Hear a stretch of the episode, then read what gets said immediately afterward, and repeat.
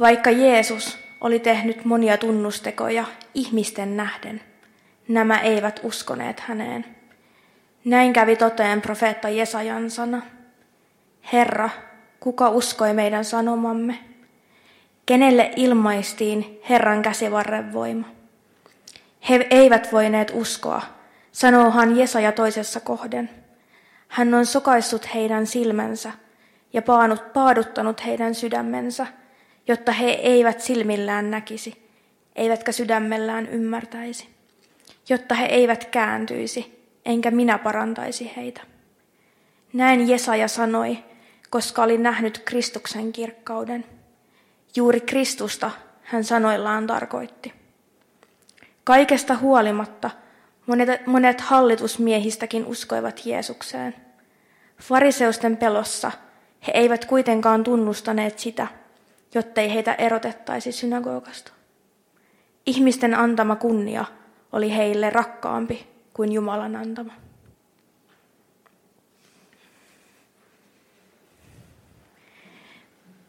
Päivän evankeliumissa kuvattu tilanne sijoittuu Jeesuksen julkisen toiminnan loppuvaiheisiin, pääsiäistä edeltäviin tapahtumiin. Evankeliumissa kuvataan sitä, miten ihmiset eivät uskoneet, vaikka he olivat nähneet Kristuksen kirkkauden, hänen tekemänsä useat ihmeelliset teot. Evankeliumissa kertoja pyrkii selittämään sitä, miksi nämä ihmeelliset teot, joita Jeesus teki kulkeessaan Galileassa opetuslapsiensa kanssa, eivät kuitenkaan vakuuttaneet ihmisiä siitä, että Jeesus todella on Jumalan poika. Jeesuksen todistus ja rakkaus kaikkia kohtaan oli voimakasta ja vakuuttavaa. Hän paransi ja rohkaisi heitä, jotka pelkäsivät ja olivat epäuskossa. Hän kohtasi ja oli läsnä heidän kanssaan, joita muut hyljeksivät, mutta silti vain harvat uskoivat. Oli myös heitä, kuten evankeliumin monet hallitusmiehet, jotka sydämessään uskoivat, mutta eivät pelon takia uskaltaneet näyttää uskoaan. Samankaltaiset ajatukset voivat olla mielessämme myös nykyhetkessä. Pelkäänkö minä tunnustaa Jeesuksen Kristuksen rakkautta ja kunniaa ihmisten edessä? Ihmisten epäuskoa evankeliumin kertoja pyrkii selittämään profeetta Jesajan ennustuksilla. Jumala on siis ennalta tiennyt, että kaikki ihmiset eivät tule uskomaan häneen. Tämä toimii osoituksena siitä, että uskoon ja epävarmuuteen liittyvät kysymykset ovat olleet läsnä jo tuhansien vuosien ajan.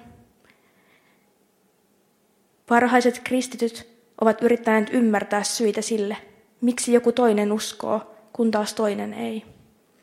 Tämä on sellainen kysymys, jota mekin pohdimme. Mitkä teot ovat nykypäivänä sellaisia, jotka voivat herättää sekä vahvistaa uskoamme? Lainauksessa Jesajan kirjasta käy ilmi, miten ihmiset eivät voineet uskoa, sillä hän, tässä tapauksessa itse Jumala, on paaduttanut heidän sydämensä ja sokaissut heidän silmänsä. Jumala on siis tämän mukaan epäuskon takana. Ainakin minusta ajatus siitä, että Jumala sallii ihmisten sokaistuvan ja heidän sydämensä paatuvan, kuulostaa hyvin hämmentävältä. Miksi kaikki valtias ja rakastava Jumala sallii tämän tapahtua? Jesajan ennustusten mukaan kaikella tällä oli tarkoitus, sillä Jesaja oli nähnyt Kristuksen kirkkauden. Mutta mitä Kristuksen kirkkaudella oikein tarkoitetaan? Johannes on voinut ymmärtää kirkkauden tarkoittavan Jesajan näkemää taivaallista valtaistuntaa, jossa Jumala luona on sanan kirkkaus. Johanneksen evankeliumi alkaa seuraavasti. Alussa oli sana, sana oli Jumalan luona ja sana oli Jumala. Sana, kreikaksi logos, viittaa Jeesukseen, joka on Jumalan sana. Sana on ollut Jumalan luona ja osallisena Jumalan kirkkaudessa jo ennen alkua. Toisaalta Jeesuksen tekemien ihmettekojen tarkoituksena on paljastaa hänen jumalallinen kirkkautensa, jotta ihmiset uskoisivat. Kristuksen kirkkaudella voidaan siis tarkoittaa Jesajan ennustuksia Jeesuksen tulevista teoista, jotka ovat täynnä kirkkautta. Ihmettekojen tarkoituksena on todistaa, että tekojen takana on todella Jumala. Nämä viittaukset Jesajan kirjaan toimivat esimerkkinä siitä, että epäilevässä uskossa ei ole mitään pelättävää, sillä se on myös osa Jumalan suunnitelmaa. Jotta Jumalan suunnitelma saattoi toteutua, opetuslapsien usko ei ollut niin vahva, että he olisivat puolustaneet Jeesusta.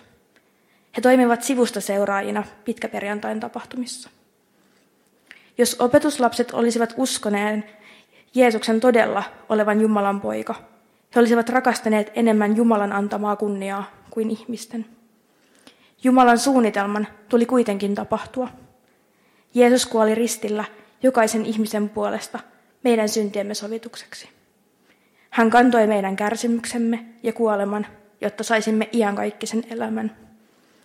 Kristuksen ylösnousemus muodostaa kristillisen uskon ytimen. Meille on avattu tie kuolemasta elämään ja kadotuksesta taivaaseen. Luterilaisen näkemyksen mukaan ihminen pelastuu yksin uskosta, yksin armosta. Usko on siis riippuvaista Jumalan toiminnasta. Kun Jeesus puhuu itsestään elämänleipänä, hän toteaa, ettei kukaan voi tulla hänen luoksensa kuin isän kutsumana. Jumala toimii salatulla tavalla meidän välityksellämme. Siksi olemme myös tänään kokoontuneet yhdessä viettämään messua ja ottamaan vastaan Kristuksen ruumiin ja veren pyhässä ehtoollisessa. Elämme uskoamme todeksi, kukin omalla tavallamme. Mitä sitten tänä päivänä voisi tarkoittaa sokaistut silmät ja paatunut sydän? Evankeliumia lukiessani jäin miettimään tätä kysymystä. Emme aina kiireisen arjen keskellä osaa pysähtyä ja arvostaa sitä kaikkea hyvää ympärillämme. Uutisia lukiessa kohtaamme jatkuvasti ikäviä tapahtumia, pahuutta, katastrofeja ja kärsimystä. Rakennamme vastakkainasettelua meidän ja muiden välille sen sijaan, että voisimme luoda rauhaa ja ymmärrystä keskustelemalla ja kuuntelemalla toisiamme. Erityisesti näin eduskuntavaalien alla tämä asetelma on tuntunut vain vahvistuvan. Emme osaa aina kohdata erilaisuutta ja unohdamme, että Jumala on luonut meistä jokaisen hänen kuvakseen. Annamme vallan hajottavalle voimalle, joka saa meidät unohtamaan Jumalan sen sijaan, että tunnustaisimme olevan riippuvaisia Jumalan antamasta elämästä. Jumala on läsnä kaikessa, vaikka emme sitä aina näe. Kristittyinä voimme luottaa siihen, että hän rohkaisee kantamaan vastuuta toinen toisistamme sekä auttamaan niitä, jotka apua tarvitsevat. Ja silloin, kun tarvitsemme itse apua, Jumala pitää meistä kyllä huolen. Olemme saaneet lahjaksi uskon ja onnenamme on Jumalan rakkaus ja armo. Tämän viikon paastokalenterissa yhden päivän kysymyksenä oli, mikä elämässäsi on hyvää juuri nyt. Jäin miettimään sitä, miten teemme usein jaottelua arjen ja pyhän välille, vaikka todellisuudessa arki on täynnä pyhiä hetkiä, pieniä ihmeitä, sillä olethan sinä ja minä, me kaikki, Jumalan luomia, ja kaikki hyvä on lähtöisin hänestä. Useimmiten huomaamme nämä asiat vasta siinä vaiheessa, kun kohtaamme jonkinlaisen kriisin ja hädän. Silloin arjen perustat järkkyvät. Rohkaisenkin myös sinua pohtimaan tätä kysymystä tulevan viikon aikana. Mikä sinun elämässäsi on hyvää juuri nyt? Evankelmissa kerrotaan hallitusmiehistä, jotka uskoivat Jeesukseen, mutta eivät fariseusten pelossa kuitenkaan tunnustaneet sitä. Välillä voi tuntua haastavalta kertoa muille uskosta, evankeliumista ja Kristuksesta. Jos edes he kaikki, jotka näkivät Jeesuksen tekemät ihmetteot, eivät uskoneet, miten me voimme kertoa Kristuksen rakkaudesta vakuuttavasti. Välillä on myös vaikeaa noudattaa käskyä, rakastaa Jumalaa ja lähimmäistään niin kuin itseään. Mutta usko on Jumalan hyvien tekojen vastaanottamista sekä niiden välittämistä eteenpäin. Se on Jumalaan turvaamista ja luottamista. Sen hyväksymistä, että Jumalan suurta salaisuutta ei voi ymmärtää järjellä. Jos pidämme silmämme ja sydämemme auki, olemme valmiita luottamaan Jumalaan meidän tekojemme merkitykseen. Silloin Jumala ei anna silmiemme sulkeutua tai sydämemme paatua. Saamme luottaa siihen, että Kristus tekee työtä tässä maailmassa ja me saamme toimia hänen sanansaattajinaan, kukin omalla tavallaan.